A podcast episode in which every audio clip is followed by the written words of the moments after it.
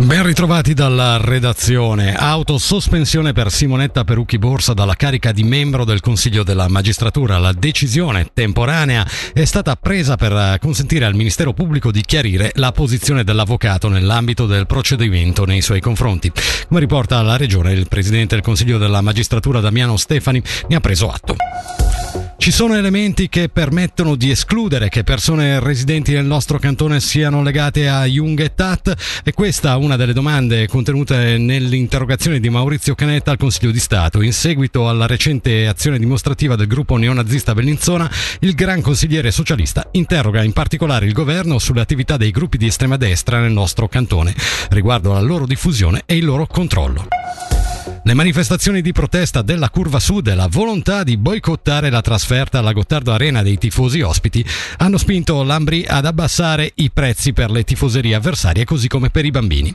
Per questi ultimi da 17 a 10 franchi mentre gli ospiti, mentre gli ospiti scusate, pagheranno esattamente come i tifosi di casa. Il presidente del club bianco-blu, Filippo Lombardi, ha voluto precisare come i prezzi per gli ospiti non siano mai arrivati a 40 franchi e come non ci sia mai stata la volontà di restringere il settore settore. Cinque anni fa erano stati differenziati i prezzi del settore ospiti, cioè aumentati, era dopo i tafferugli con quelli del Losanna, non hanno più ragione d'essere oggi e quindi è giusto parificare i due settori. 250 erano i posti nel settore ospiti, 250 sono sempre ancora adesso, non abbiamo ridotto nulla, nemmeno è vero come da qualche parte ho potuto leggere che avessimo fatto dei biglietti a 40 franchi per gli ospiti, non è mai stato così. Noi contiamo sul fatto che avere una tariffa unitaria 32 franchi sia la risposta giusta anche a chi ha avuto delle critiche da formulare.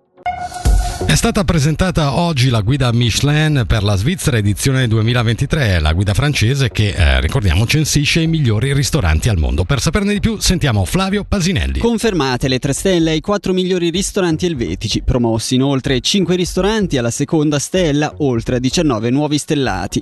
E questo in estrema sintesi il bilancio che emerge dalla pubblicazione odierna della guida Michelin per la Svizzera. I numeri totali coinvolgono ora 138 ristoranti, 4 a 3 stelle, 26 a 2 2 e 108 con una stella. Per il nostro cantone si possono contare due new entry, l'Osteria dell'Enoteca Losone e l'Osteria Enoteca Cuntit a Castel San Pietro che compensano così l'uscita dalla guida del principe Leopoldo di Lugano. Di conseguenza il Ticino può vantare ora su 9 ristoranti stellati per 11 stelle complessive, con una percentuale in rapporto alla popolazione nettamente superiore alla media nazionale. Sarebbero infatti ben 224 i ristoranti stellati sul territorio nazionale se tutti i cantoni avessero le stesse proporzioni del nostro. Sono inoltre sette le menzioni Bib Gourmand che la Rossa ha assegnato ai ristoranti del nostro cantone. Queste menzioni premiano i migliori ristoranti per qualità a prezzi contenuti.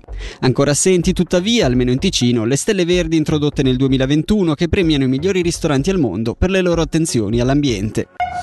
L'appuntamento con l'informazione torna alle 19 per l'ultima edizione, alla quale seguirà la prima puntata dello speciale elezioni in vista delle federali del 22 ottobre. La redazione di Radio Ticino ha intervistato individualmente gli 11 candidati ticinesi al Consiglio degli Stati, ponendo domande sui singoli programmi elettorali e riguardanti i temi di grande attualità, per fornirvi così gli strumenti necessari per esprimere il voto di rinnovo del Parlamento. Questa sera il primo ospite sarà il candidato per il centro Fabio Ragazzi. A più tardi.